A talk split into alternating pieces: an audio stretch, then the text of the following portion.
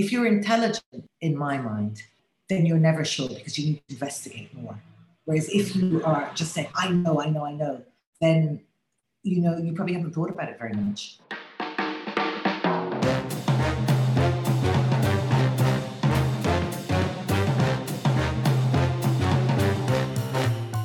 Welcome to the Behind the Scenes podcast.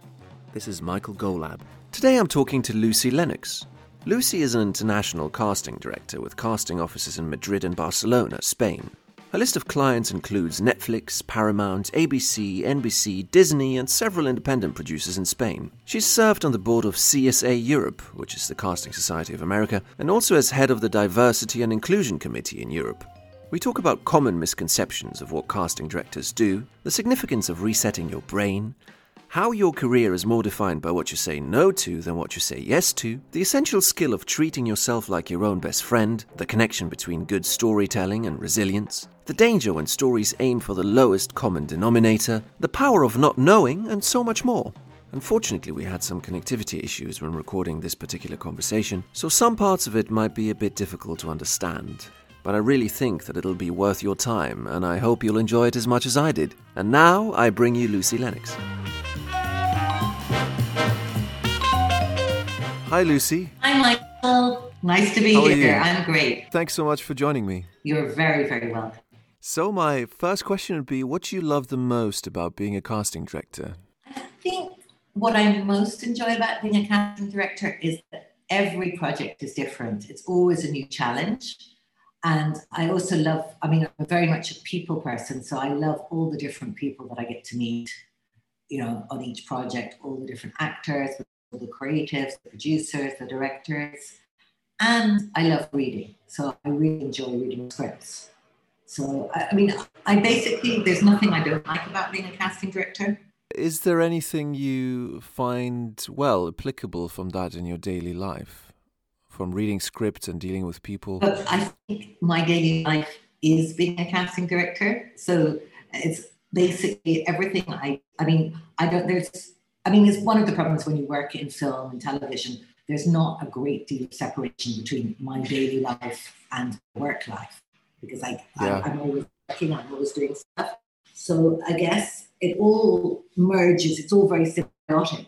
You know, when I watch films, that's my hobby but I'm also thinking about work because I'm thinking about the actors in them or the stories.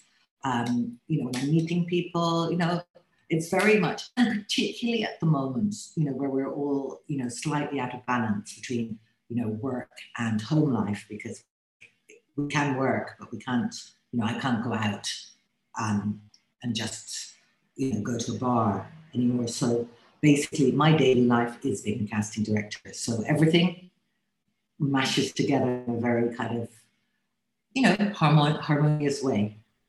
Hmm. I guess what I mean is, if if say you're with your friends, do they sometimes say, "Oh, now you're being a casting director, you're like spotting, like noticing things that we wouldn't notice, like in that kind of way"? Not really. I mean, no, because not no, and a lot of my friends work in the industry anyway. But I mean, I suppose you know, when I watch a film, I'm more focused on the actors and they're more focused on the plot sometimes. Mm. But no, I mean, I wouldn't really, um, you know, no, I don't think that there is any difference. I mean, I'm kind of a, pre- a present person, so I'm not going to start being a casting director if I'm having a dinner with a friend and we're talking about politics or psychology but I am a casting director, so that does define me in many ways. Hmm. What advice would you give to your younger self? Like, what do you wish you would have known in your 20s, 30s? I think that's an interesting question because I really believe that you have to live each age for what it is. So, the things that I wish I'd known, maybe save more money, but then I wouldn't have done all the things that I did because I would have I wouldn't spend the money that I spent on travel or fun. Um, and I think my advice, I think about it quite a lot. I, I always recommend that you have the vision of your younger self um, so that when you look, or you know, if you're feeling a bit lost, you can kind of channel your younger self and think how happy they would be about where you are. So all I would say to my younger self is it's going to be okay and just enjoy Oh, and enjoy the ride, enjoy it. And what you know, there's nothing, you know, the good times, bad times, they're all part of life. They make you who you are. Um, you know, and I'm not so I look forward a lot more than I look back. I'm not somebody who ruminates that much about the past. And I'm very happy about a lot of the I mean, I don't have too many regrets or any. So I would think just I would probably say to my younger self, you've got this. It's okay. Keep going.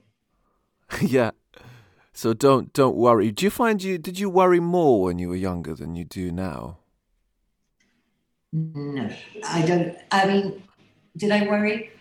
I think I had, you know, probably like a lot of people in my mid 20s, I had a sort of, you know, identity crisis or, you know, a moment of angst when I was trying to work out what was the meaning of life, Oh yeah. you know, and I, probably, I suppose that was in my late teens. And I can remember, you know, talking to my dad, you know, what's this all about? You know, what are we, what are we meant to be doing? You know, what, what's the purpose of life? you know, and I think my father probably gave me very good advice. He said, you just have to get on with it and, you know, have, you know, have memorable moments. And there's not such a great purpose in life. But no, I don't. I mean, I think now is a more worrying time in many ways because, um, you know, we're not quite sure where the world's going. So there are more things that can provoke anxiety. I, I try not to buy into anxiety because I don't think it's a useful emotion.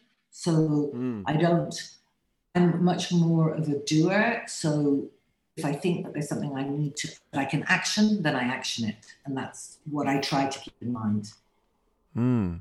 Do you have a letting go ritual, like anything you do to find peace at the end of a stressful day?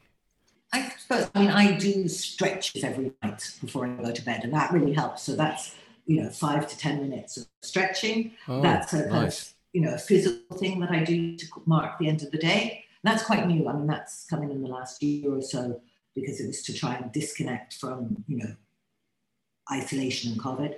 Otherwise, you know, I like dancing, I like going out, I like being with my friends, I like laughing. I'm very you know, social, but you know, that's something that I'm, you know, finding that I have to compensate for now, by because you Oh, know yeah. we're all a lot less social, obviously. Um, and then you know, and I do occasionally, you know, I do have, you know, my own kind of moments where I just sit and let things move from your short-term memory into your long-term memory. I always think of it like rebooting your computer. So I'm conscious that there are things that we need to put into long-term and not just keep them on the surface. So that's just, you know, taking some time to do that. Oh, that's interesting. How do you do that? Is it just by you just sit down and you do it? Yeah, it's, it's just allowing yourself space. I think one of the problems with today is that we don't have a lot of space because if you're sitting on your own in a bar or a cafe, I do a lot of sitting in cafe. I used to do before COVID. I was sitting in cafes, but people are always on their mobile, looking at social media, checking out Instagram, checking out, and sometimes it's just about sitting and not doing anything. Yeah. And that's it's allowing yourself time for your brain to, you know, reorganize things. And you can't you can't do that if you're doing something else at the same time. Yeah, so it's a form of meditation, basically. Interesting. Okay, I never thought of it as meditation. I thought of it more as not consciously doing something, so you allow space. Yeah, yeah, yeah, yeah. But the, that that would that'd be one one definition of meditation, I guess. It's just it's very interesting. yeah, yeah. Yeah, and how your stretches in the evening are they? Is it yoga or is it something you came up with, or is it No, I mean, dance or? no, it's just it's very basic. I mean, that's basically Mm. I have a a routine. It changes, but they are either from my um, physiotherapist, and Ah. um, which are some that I do, and just the ones that work for me, basically. Hmm. Hmm. What would be your main advice to someone who'd like to succeed as a casting director, a filmmaker, actor, director, basically in the, the acting industry? Okay, I mean there there are four very different roles. That is very true, yeah. So I think somebody who wants to succeed as a casting director, and success is a very weird word for me because it's not, I think success, I think one of the problems in today's society is that we perceive success to be financial, yeah. you know, and I don't necessarily agree with that, but unfortunately, life is very expensive, so we do need money. I see money as being freedom vouchers. So, you know, first of all, to define success, being a successful casting director, I suppose, is having interesting projects that you believe in. Um, so, for uh, a successful casting director, I think, is to be you have to be interested in people. You have to um, network. You have to watch a lot of films. You have to connect with a lot of people, and you have to not be, um, and you have to just be active and a good listener, you know, and not have too big an ego because it's not really about you; it's about the projects.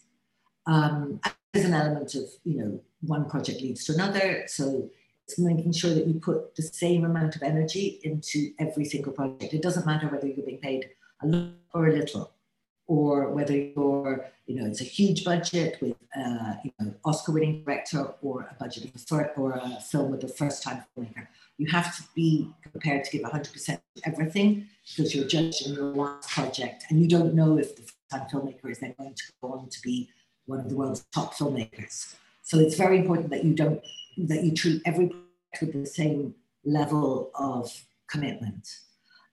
For a filmmaker, a filmmaker, I think you have to learn how to have a lot of patience um, and to be a perfectionist and to learn how to still be in love with your project. A lot of filmmakers fall because the process of getting their films made is so torturous about the finance that by the time they actually get to shoot, they've run out of energy or love for the project because they've been, talking about independent and young filmmakers here, so you're talking about people who want to be successful, they have to learn how to plan so that they're not so stressed when they come to shoot so they can live and tell the story that they want to tell.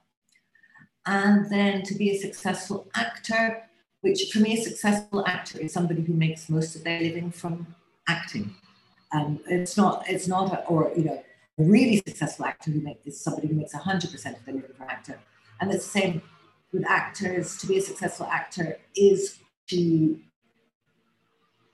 commit fully to each project, say no, learning the power of saying no to projects that you're not interested in because your mm. career is defined more by what you say no to than by what you can say yes to.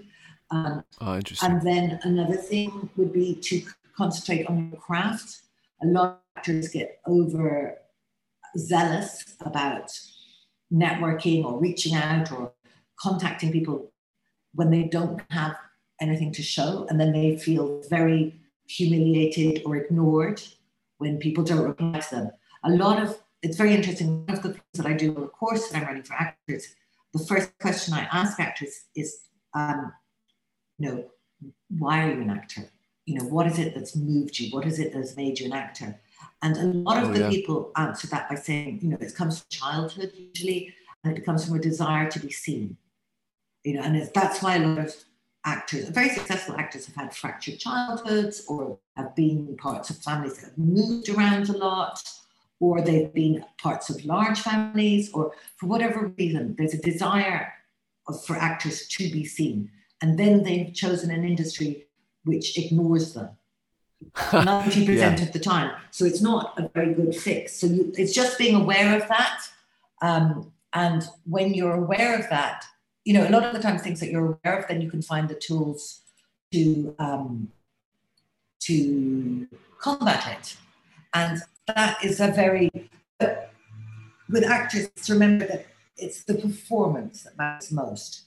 It's not how many followers you have on Instagram. It's not how many casting directors you sent an email to. Yes, of course, you have to be on the radar of the industry, but to be on somebody's radar, you have to be showing what you're good at and what you're available, to, uh, you know, what your unique and special essence is. Yeah. And so I was actors, you know, it's part of what I work on with actors on the course that I do. I say, make a plan, put all of your, you know, networking or reaching out into the plan, but don't do that because you're feeling like nobody's called you for three months and you're feeling insecure because you're sending out basically unsolicited mails at three o'clock on a Saturday night and then nobody replies to them and it makes you feel shit and it makes you feel much worse an actor has to feel confident confidence has to come from within you know and it's about don't try always to look for external validation. That would be my advice. Hmm. And do you have any advice for them to find this internal validation? Does it come in investing in your craft and in your work, would you say? I think it comes from a lot. I mean, this is a really long conversation. It comes from, yes, making sure that your inner voice is supportive. You talk to yourself like you're your own best friend. I think it's a very lonely profession. It's a profession for people who need other people to work, who have love actors love working with other people, but when you don't have a job, sometimes that's difficult to achieve.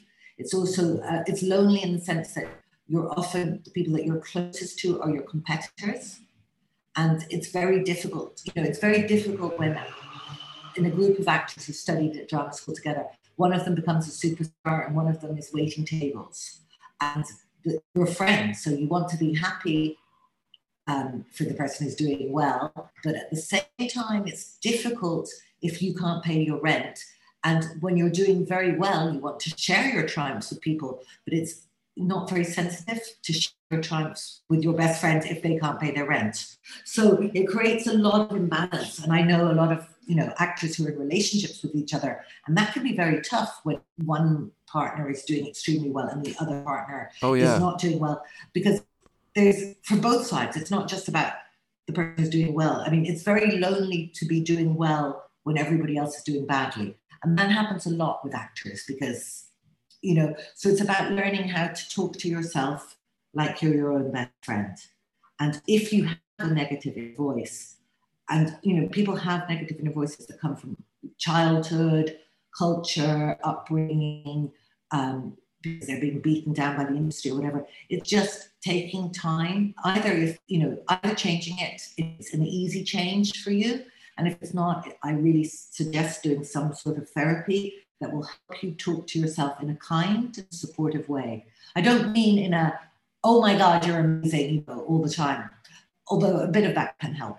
But it's about making sure that your internal conversation is not putting you down uh, the other way is as you know is making sure that you. I mean, I very much recommend to actors to keep, you know, what I would call a toolbox of joy or you know moments of triumph.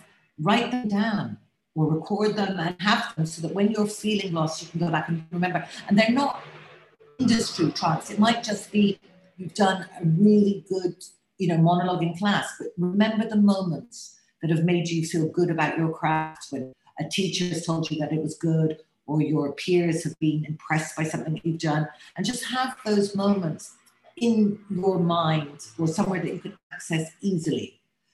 then I suppose, and the other thing about that that I would say it's really important to remember, and I think this is very relevant at the moment, that a lot of actors felt very lost last year after the pandemic started because they felt like they weren't essential workers. And I really believe that culture is essential, storytelling is essential. It's as essential to the human being as you know physical exercise because when we access culture, we access um, we exercise our brain and we train ourselves in resilience. And actors are a very important part of that. The industry needs actors, storytellers need actors, the world needs actors to tell their stories.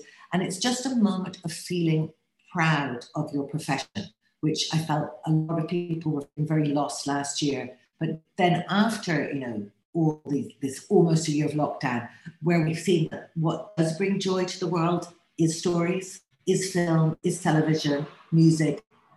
It's sort of that you, you, the actor, are a part of that. And to feel that you have a place in the world, you have a place in the world going forward, and to feel a little bit of pride in the fact that you are important. Yeah, yeah. Yeah, well, it's basically what makes us human, isn't it? Storytelling, yeah. It's what it's what makes us human, but even beyond that, it's what makes human beings resilient. You know, and that's what that is why we've told we've been telling stories since you know prehistoric times, where people sat around you know the bonfire, and you tell stories to keep the dark away.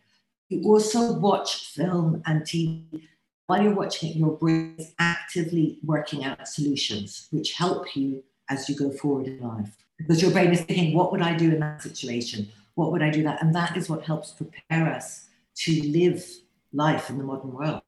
Yeah, it's also very important. I mean, I think it's very interesting, important what you said about rejection and coming from wanting to be seen.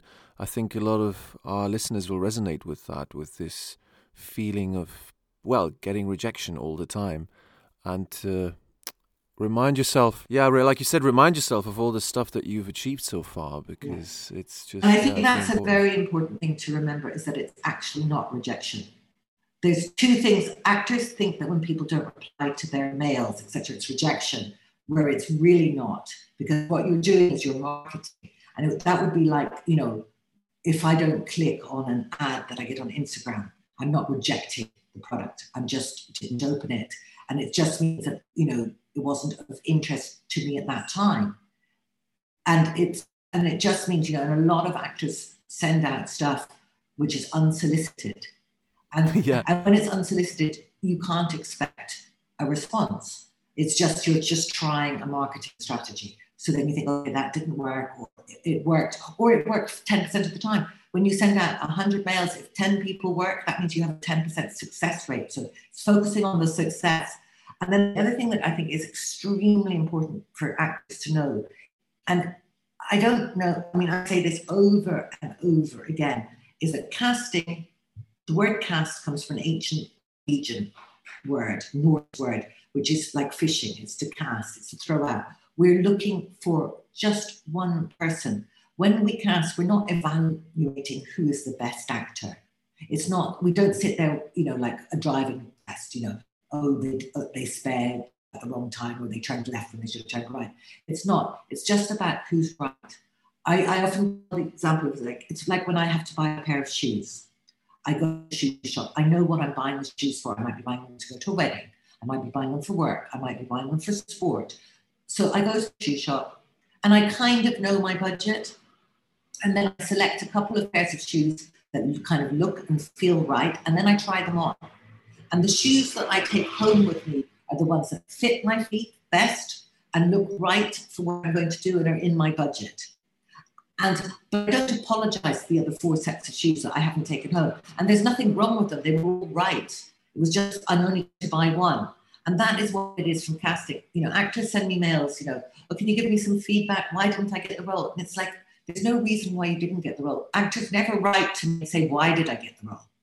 They only ask why I didn't. And it's exactly the same reason. It was because somebody else's energy and essence were what the director or the producer were looking for that at that moment. And it's an entire package. And it has got nothing to do with, um, you know, we don't mark, we don't grade people. And casting is a trying on, it's not a test.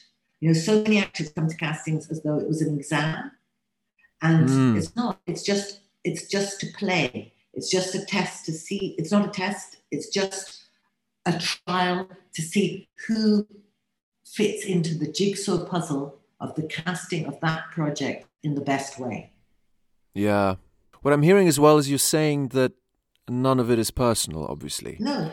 But it's it's I uh, yeah that's that's such a good point. I mean, wh- whether you're sending out emails or you're going to a casting, none of it is personal. No. I mean you make personal relationships, and it is a very personal industry. So it's not that it's not personal, but the idea of um, what I mean is that you, you, you shouldn't. I mean, it's a it's a big ask, but you shouldn't take it personally in a way because, you know, these people don't want to offend you. They're not doing this because they think, oh, you know, we're going to show him or her. Yeah, and also I mean, so, it's yeah. like uh, in terms of the personal thing, it's like you know, if you're writing the same letter to hundred people, I mean, I find you know that don't know the names of the casting directors of the projects, even the ones that they've been cast in or the ones of the kind of projects that they would like to like but then they're getting kind of but they didn't reply to me and i'm like but you didn't really write to them you just sent out a kind of pretty boring um, standard mailing you know ha- if you want to be treated personally you have to treat people personally you know yeah, and treat, treat, treat mm. people as individuals so that you could be treated as an individual and i guess and the other thing is that with the casting, I mean, I know that it's really difficult and it's really difficult not to take it as a rejection, but it's a bit like when you fall in love, you don't tell people, oh, why did I fall in love with this person and not that person? You know why you fell in love with somebody, but not why you didn't fall in love with somebody The paper was perfect. You know, it's very much about chemistry and feeling that people are right. You know, I mean, I'm talking from the point that when people are being invited to a casting, because once you've been asked to a casting, then you're right for the role, and then it's just the person who feels most right and who's closest to you know what the director or producer or showrunner wants, they will get it. Or somebody who surprises them. But it's not, it's done instinct rather than, you know, putting people from one to ten. Yeah, yeah, yeah. What would you say are the greatest mistakes that people make in the acting business? Greatest mistakes that people make. The greatest mistakes they make are thinking that the industry is the enemy you know, so I think that you have to know more about the industry. Um, I also think one of the greatest mistakes is looking to the United States of America as the reference point. So, you know, when I ask, you know, and I, I, I work with young directors sometimes, or when I ask them who they want to work with, they give me a list of, you know, Oscar winning American directors. I'm like, you know, no, know your local industry first, know who's making independent films in your region, know about your industry and use it as a building block. You know, don't say that you you know want to work with Spielberg or Woody Allen or um, whoever before you've worked with people, you know, doing short films. You know, and I think the biggest mistake is people treat the industry as though they were fans as opposed to uh, they were active participants in it. Uh-huh. And so that being an active participant means when you go to the cinema, you watch the films of people in your pond first. And you treat it as a profession and you know how the industry is working where you actually live. Um, and I think, you know, there's a huge disconnect between the different parts of the film industry, which I think is a mistake. I think actors should know about camera, distribution, casting and have a much bigger knowledge of how the industry works because that's how they're planning to have their career or where they're planning to have their career. I see a lot of people who graduate from drama school and they don't really even know how much get paid a day for a job, anything about how they're going to run their lives financially, how they're going to run their career. And they're just, you know, dreaming about roles, but they haven't really got to the nuts and bolts of how the industry works. So many actors have no idea how casting works, for example. You know, and, and including actors I know quite well. They'll they think, you know, that I make decisions, I don't make decisions, I put people forward, or they think that we evaluate people, or that, you know, we only or you know, one of the most common misconceptions is thinking that it's always the same people who get cast. And like, how can you possibly think that? Otherwise, then everybody would be 96 in the cast. You know, we, we discover new people all the time. It's what casting directors really like doing is discovering new talent. And I spent another big misconception is thinking casting directors can find roles for actors. We don't find roles for actors. We find actors for roles. That's our job. Hmm. It's also probably useful to say that um, I also link to your website. Mm-hmm because um, you you offer all these courses right for actors and what what mm-hmm. casting is about. I think that might be really useful for people to know. Yeah, I mean, there's one uh, there's a course on Domestika, which is a you know creative training plan, which is a very very very cheap course, which is just online and it's for young filmmakers. But I think it's kind of interesting for actors because it just explains the whole process of casting from the other side of you. And then I do more in you know training courses where I'm actually involved with actors and helping them to get their plans. And I do that through my through my studio. And I love doing them. And also, there, there are a lot of courses that are for free for people to know, so you can just check it out for free and then sign up for stuff. Yeah, I mean, I try to put quite a lot of stuff up that's just for free, and I run a, you know, which you're in the Facebook group Get Inspired, where we're always trying to do. Um, I'm always trying to make people connect with the industry. So in Get Inspired, we do a lot of table reads for scripts that are in development or if there's interesting information and getting something I just I do the young filmmaker Kristen Dania and we did we set it up during the first lockdown and it's just to have a supportive community for actors mm. where we're actually doing stuff. What are your core values? My core values are, I very much believe in the greater good. I believe that we should be trying to make the world a better place for everybody. I believe in, I mean, that's my core value is that it's not enough just to be okay you. You have to try and make other people okay. I, um, I believe in kindness um, and bravery are my core values. Don't be scared to do things. Don't be scared to try things. Don't be scared to fail. And then always be kind. Remember, you know, until you've walked in that saying, until you've walked in somebody else's shoes, you won't understand them. Oh yeah, isn't that from To Kill a Mockingbird? Isn't that what? I think so. I think so. How are you like? How are you making the world a better place, if I may ask? How am I making the better, world a better place? There is something that I do. That, I mean, it's a pretty personal thing. How am I making the world a better place? I believe that I have a lot more to do if I really wanted to make the world a better place. But personally, I try to connect with people. I try to make sure that I'm supportive to people who are going through a difficult time. So I, I do reach out if I can see that somebody's, you know, I'm aware of doing that. Um, I also support a breakdance school in Gaza, in Palestine. Oh, wow. And in fact, I haven't supported them this year because it's been such a difficult year. So you just reminded me. I'm, I'm going to contact them. It's an amazing, you know, place that's set up by some breakdancers in Gaza and they train other breakdancers. And some of them have now, since I've known, are now living in America or in Europe because they've been on tour. But that's just something I think dance is an amazing thing that you can do without a lot of money. So it's not like acting where filmmaking is incredibly expensive, but you know, kids who can dance can feel free, feel joy, and can reach, you know, you can become a world class dancer from coming from an extremely um, complicated background, way that and other things that you can't do. So I help them. I've also, I mean, I've done quite a lot of that kind of thing, but it's more private. I prefer to do it privately. And then um, I like to think that I very strongly believe that you should, we can help a few people.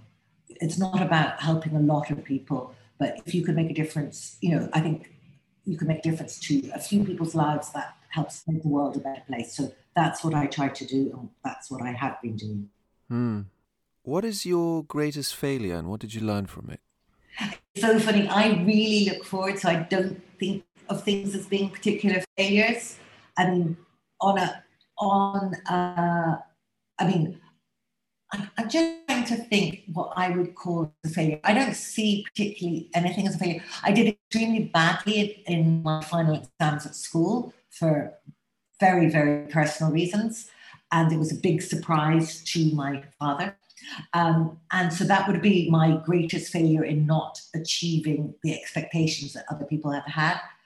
Um, but that on the path that has led me to where I am now I wouldn't have studied, I studied Spanish at university um, because I got offered a place that was nothing to do with what I wanted to study. And that meant that I was sent to Barcelona. I did my thesis in Barcelona as part of that degree. And I fell in love with Barcelona, the city, the way of life, and it changed my life. So, what was probably my greatest failure, which was aged 18, then became the thing that gave me most joy and was the best decision of my life. I think you can turn most, I mean, not all, but most things around like that by just changing your perspective on them, isn't it? Yeah, I think it's how you think about things. Yeah, yeah. I mean, you kind of answered that before, but why is it so important to keep creating good art, theatre, films? Why is storytelling so important? I think storytelling is essential to the human psyche. I think that we need stories. I think it helps to give us a frame of reference which is why it's important to tell interesting and diverse stories. It's one of the things that I think is particularly difficult about the last century's history, the, you know, the 20th century, because of the political situation in Europe, the film industry, which started in Europe, which was developing in a totally different way, then became dominated by Hollywood because of, you know, the rise of fascism in Spain, the Civil War, the dictatorship, um, the First and Second World War. stopped. You know, there were film studios in um, Barcelona, for example, which were amazing, but they were bombed. And then there were filmmakers. Um, you know, the first filmmaker in the in the world to do a close-up shot was a French woman, and she was also then she went to America, and she was also filmed films with an entirely Afro-American cast, uh, Alice Guy. Um, but because Hollywood was set up, studio system became, you know, it was, it was set by five people basically, and we're telling their stories. And I think it's done an awful lot of. I mean, there's great things about it. I'm not criticizing it in that sense, but I would have been nice if if the world had allowed the other stories to develop at the same time. And we don't really know about, you know, the, the other places where there are very strong separate film industries are in India and in Nigeria. But generally, a lot of people to the Hollywood model, which is extremely successful, but it's like looking at, you know, an Amazon as a successful model and forgetting running a, you know, boutique shop selling is also successful and it's also sometimes more interesting. It's slightly um, concerning about, you know, the rise of the multinational because it tends to make everything homogenous. You know, a lot of people, you know, for example, you know, cowboy films um, have defined how Americans think of the frontier era. But if you study the frontier era, you know, 33% of cowboys were black or Chinese, but we weren't seeing them. So that means that, you know, the black American population and the Asian population see themselves as having been cowboys was when they were you know, but it wasn't told in the story. So it's it's when the you know the lie becomes the truth. I believe as well the role of women. Women were much more stronger before the film industry. You know, there was you know, of course, there's things about vote and things like that, but you know, the obsession you know, with women's physical appearance is very much comes from film. You know, and then people only want to see attractive people playing it in film. So I think film, you know, which I, um, you know, I love the industry, I love the stories, and I love the new, you know, the fact that diversity has now become a major issue. And but I do feel that we have to be responsible that for the narrative.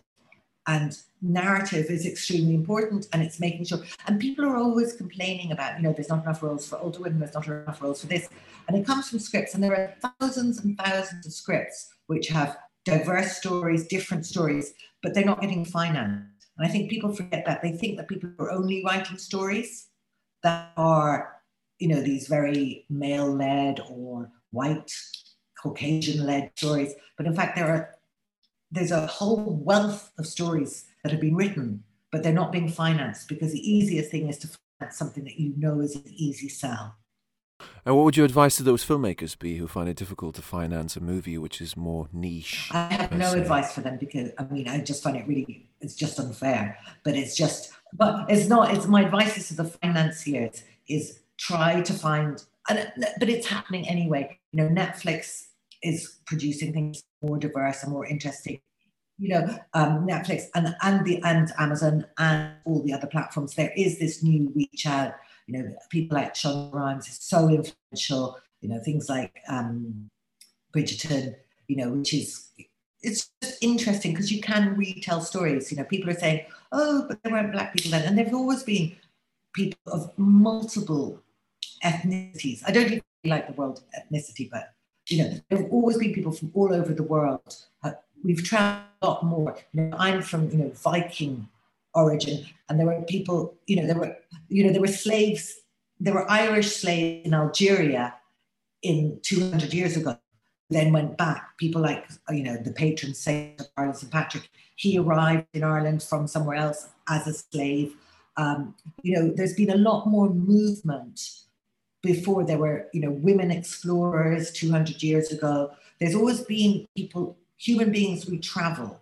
We like to travel. We like to set off into the great distance. And that's been happening long before aeroplanes and long before, um, you know, film. And it's just about having that sense that diversity has always existed. You know, it's very interesting. Those stories, you know, there was there's a medical school for women in um, Pennsylvania, which is set up by Quakers.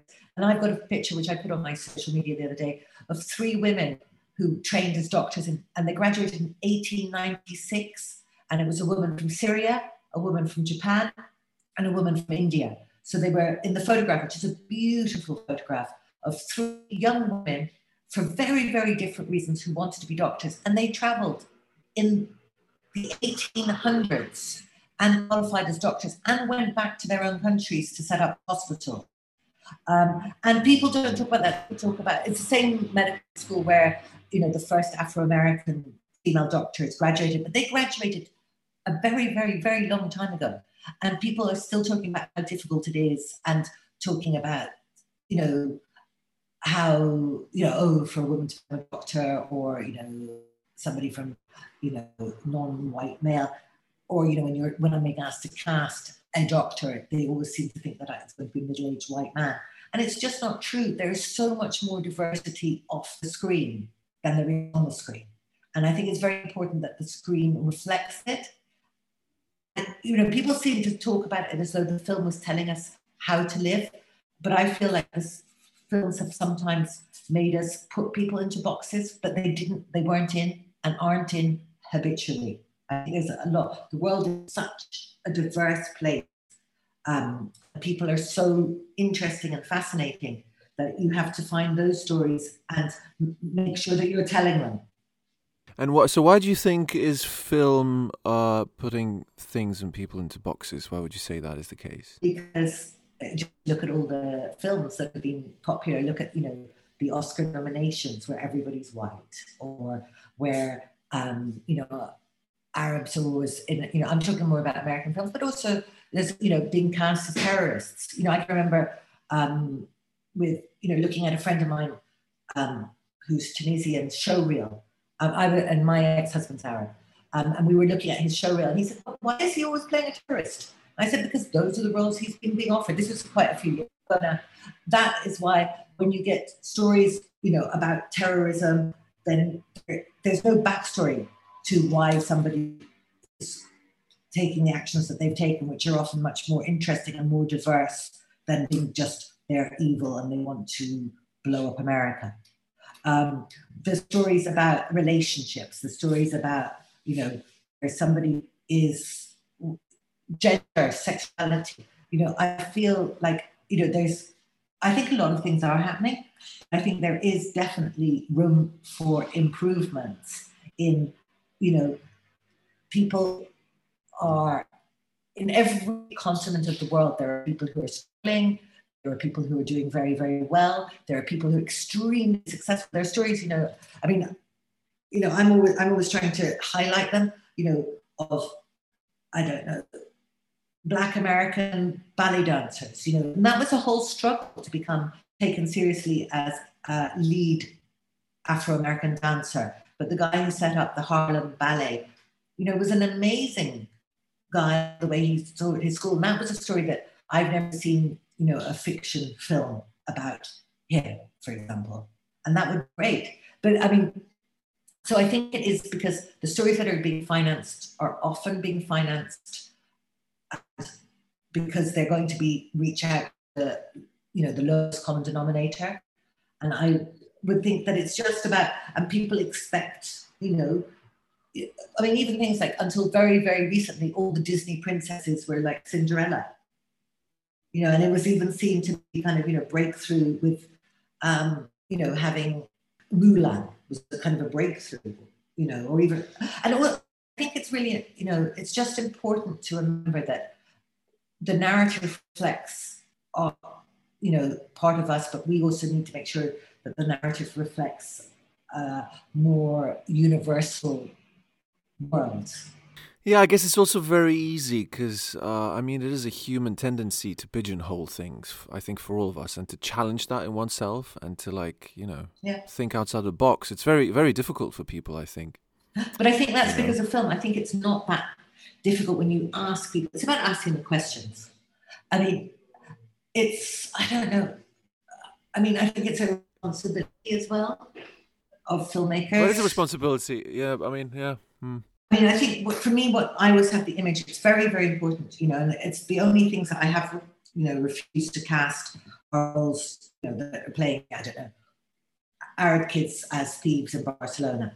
And it's just like, no, yes, there are some, but there are also others. But if we put it on the screen, you know, and you're not reflecting the fact that, you know, a lot of, um, you know, Arabs in Spain are also doctors, but they're never put on the screen. And it's, for me, it's the image of children, or even I've spoken to, you know, friends of mine who are gay, growing up in small villages, and not seeing gay people represented on the screen in a very normal and natural way was, you know, didn't help their lives when it's very normal to be, you know, natural and live a normal life. But it just, if you can see it, you can be it. And I think that's very important that you have to be able to make sure that the world represents it so that children watching TV don't feel like the norm, normal is not them because we're all normal. You know, there is no abnormality. But when you make film into a stereotypical, you know, what is normal, you know, a mom and dad and two kids. And then you think that if you're not that, then you're not normal. And that I think is, and I think it's part of the problem, you know, politics at the moment, and it's part of the problem with the rise of, you know, this anxiety, which is making people lean, you know, without getting too political, towards the, you know, neo liberals or right wing, you know, which we're seeing across many parts of the world. I think it's part of this thing of people saying, oh, this is normal, you know, Superman is normal, you know, or it's normal, whereas everything is normal. You know, the moment that you're born, you're normal, and it doesn't matter. Or normal or special, which are two sides of the same coin, you're unique. And if everybody's unique, there is no normality. Uh, yeah, I guess there's also like a lot of fear in people of something that they don't know and of something that isn't what they you know think is normal. Exactly. And there's a lot of it's like, and then they escape. They create scapegoats, so they're they're they're, they're guilty. Yeah, and, you know, it's what, not us. It's never us, right? It's never you. It's never us. It's always the other person. And that's I think part of what is being done to in education and in politics is because when somebody is scared, they're really easy to manipulate because you go with something that's very secure. I mean, an example that I use quite a lot is like, you know, if you're standing on the beach and there's a tsunami coming and you can see it, and one person goes, This is the way, follow me, I can get you out of this. And there's another person saying, Okay, let me just have to think about this. I'm not really sure, but I'm going to have a think. When you're scared, you go with somebody who offers you the security. And there is no proof that that person knows any more than the person who's actually taking a moment to think about it and who isn't sure. Because if you're intelligent, in my mind, um, then you're never sure because you need to investigate more. Whereas if you are just saying, I know, I know, I know, then you know you probably haven't thought about it very much. Yeah, it is about challenging your your your thoughts and emotions and everything in the end, isn't mm-hmm. it? As mm-hmm. well, yeah. Mm.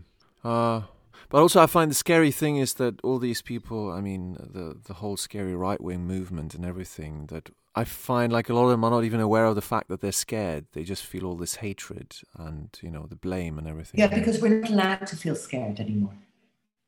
And so you're meant to cover up, and you know if you repress fright, it becomes anxiety, and then if you're not allowed to express your emotions or you're not shown how to express your emotions by watching film and television and being educated in culture, which is going back to our previous point, then you don't realize that your aggression is just a manifestation of fear. Yeah, there's there's a lot of work to do. and there's a lot of fun to be had as well. Because it is fun. I mean, I think it's, you know, another of the advice that I like to give people at the moment is to remember to tread lightly. You know, and that's what artists have to do. You know, this there is a lot of fun still to be had. And we do need to tread lightly and with other people, and it's asking questions and exploring and having fun. You know, it's not just about, you know, hard slog. No, especially not taking yourself too seriously, I'd say. I'd say it's very important not to take yourself too seriously. What are your plans for the future? What are your main things on the bucket list now? My plans for the future are not to make too many plans because it's a very okay. difficult. I mean, I think I'm, I'm very keen on making three month plans because we kind of know where we're going to be from three months to three months, kind of. Um, yeah. My plans for the future are exactly that: trying to have as much joy in my life as possible, given the current circumstances. Um, keep working because I, you know, I like my work, um, and then hopefully, hopefully, hopefully, be able to travel again and go back to Ireland and see my family because I haven't seen them for a year and, well, over a year now. So, and I'm used to going back every two months. So those are my immediate plans. Keep asking, keep talking, stay active, stay creative.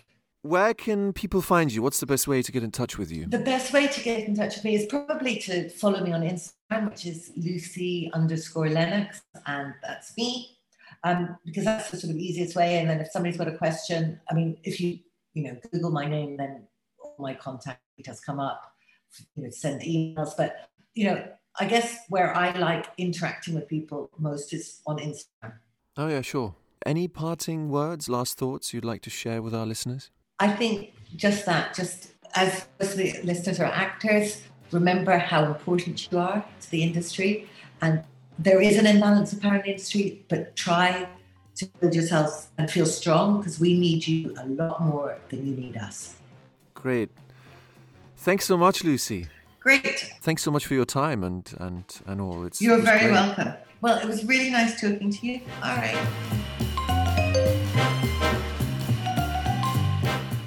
Thank you for listening. If you find this podcast valuable, there are many ways you can support it.